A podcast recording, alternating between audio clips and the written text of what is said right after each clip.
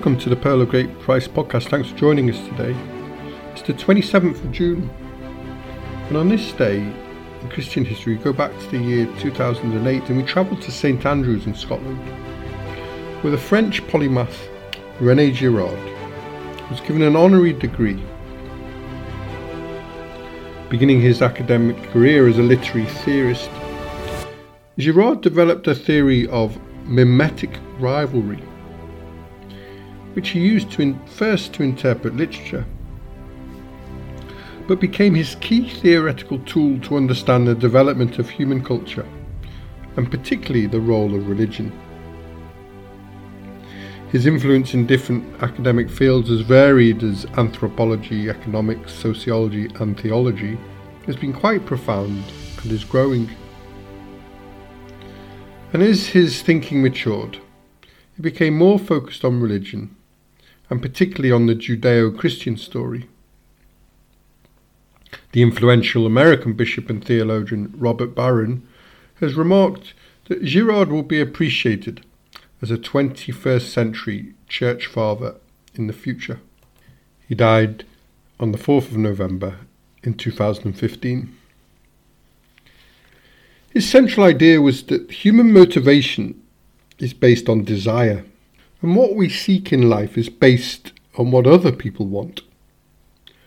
Our copying of others' desires, he termed mimesis. And this begins very early in our lives as we develop observing how other humans act. Through this process of observational mimicry, we watch and learn to copy adult behaviour and this plants deep within us the desire to have or be something that others are. And this he calls mimetic desire. And this mimetic desire becomes mimetic rivalry as we become more and more conscious of belonging to a large and a more complex group, whether it be family, then school, and then wider society. As this growing consciousness emerges, we also become aware of inequalities within the group in terms of gifts and talents, but also in terms of material possessions and security. According to Girard, all conflict, competition, and rivalry originate in this mimetic desire, and this can escalate into violence between individuals and wider groups. In order to control this violence, we have to repress it, and society is required to blame someone or something in order to diffuse conflict. And this is what Girard calls the scapegoat mechanism, a concept which he borrowed from the American literary theorist Kenneth Burke. In 1972, building on his research into desire, he published a book called Violence and the Sacred, theorizing that religion and mythology were necessary steps in human evolution to control the violence that arose from mimetic rivalry and the unequal distribution of desirable things. Religion directed the scapegoat impulse onto concepts such as Satan or demons. And without the scapegoating mechanism, we would see an increase in human conflict, according to Girard. Following up with another book called In Things Hidden Since the Foundation of the World, he discovered that the biblical stories were therefore an essential instrument of cohesion. The primary purpose of sacred texts was to end the practice of human sacrifice through replacing the behaviour triggered by the scapegoat mechanism with ritual. The Gospels give an account of a victim god condemned by a unanimous crowd, an event that is then commemorated by Christians through ritual sacrifice. For Catholics and Orthodox Christians, this is a material representation in the Eucharist. The good news of the Gospels clearly affirms the innocence of the victim, thus becoming, according to Girard, the beginning of the destruction of the sacrificial order on which rests the equilibrium of societies. The true God is far removed from violence, whereas false gods that sanction violence are idols. By revealing how human violence works, Girard claims the Bible reveals that this violence does not come from God, rather that God sympathizes with victims.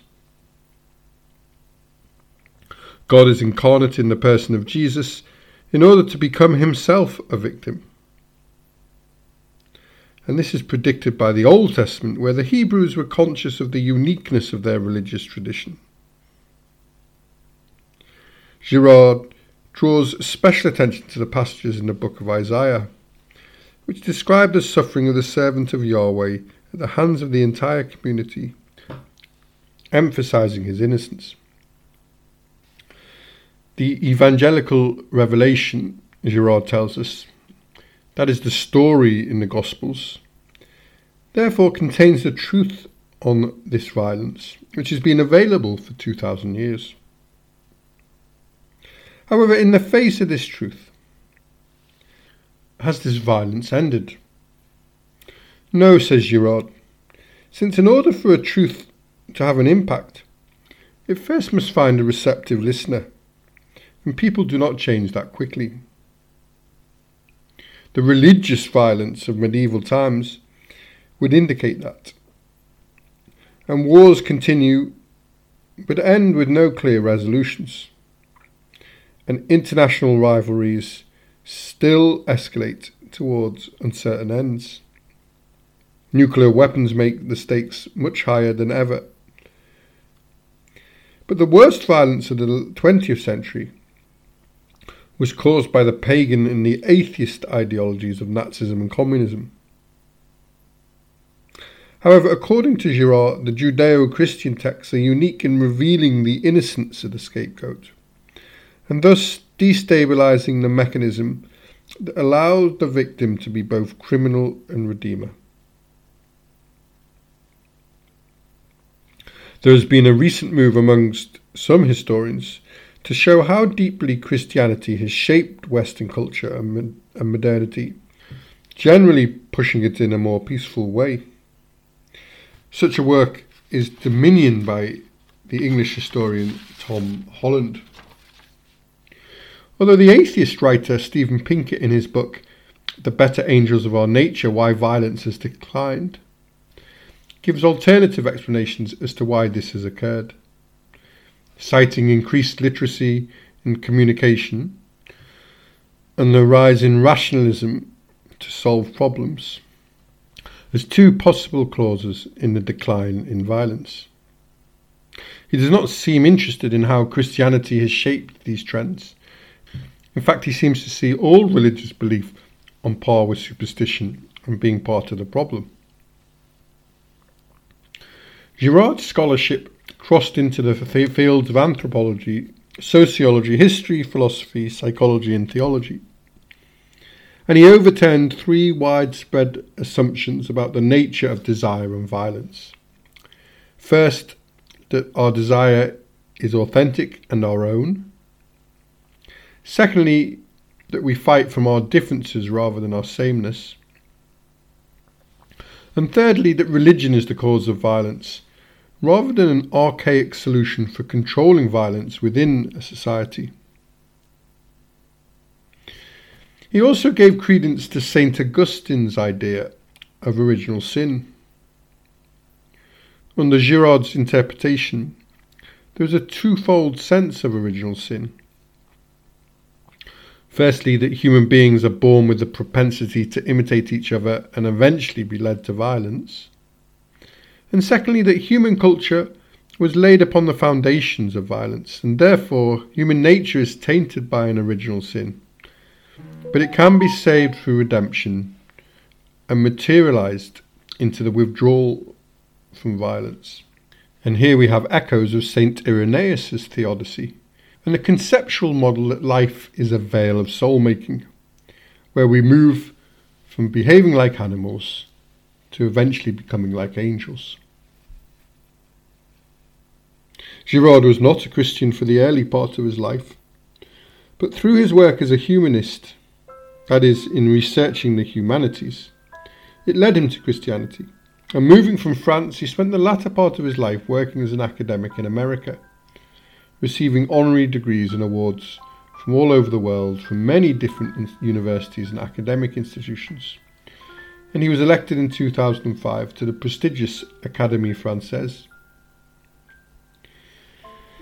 His work is proven to have had a growing influence even in the most unusual places.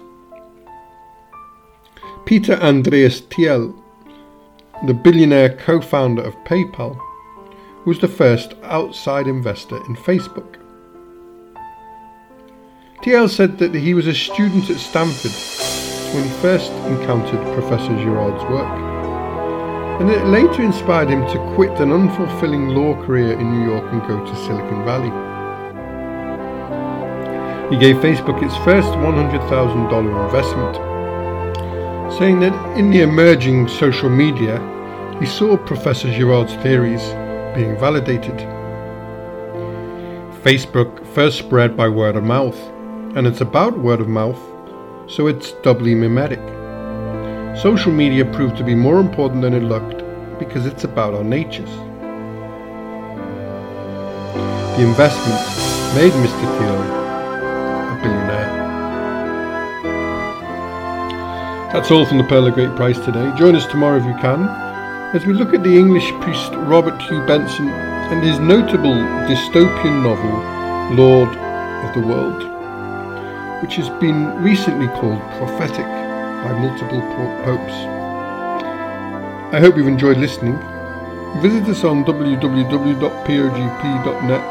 if you've got time, and if you'd like to contact us to request a topic or ask any question, then email the show on pogppod at gmail.com. I'm getting more requests for more information about the books that we talk about in this podcast. So, as well as attempting to put them up on the daily blog, I'm also producing a reading list on the website. So, visit it if you've got the time. Have a lovely day wherever you are, and thanks for listening.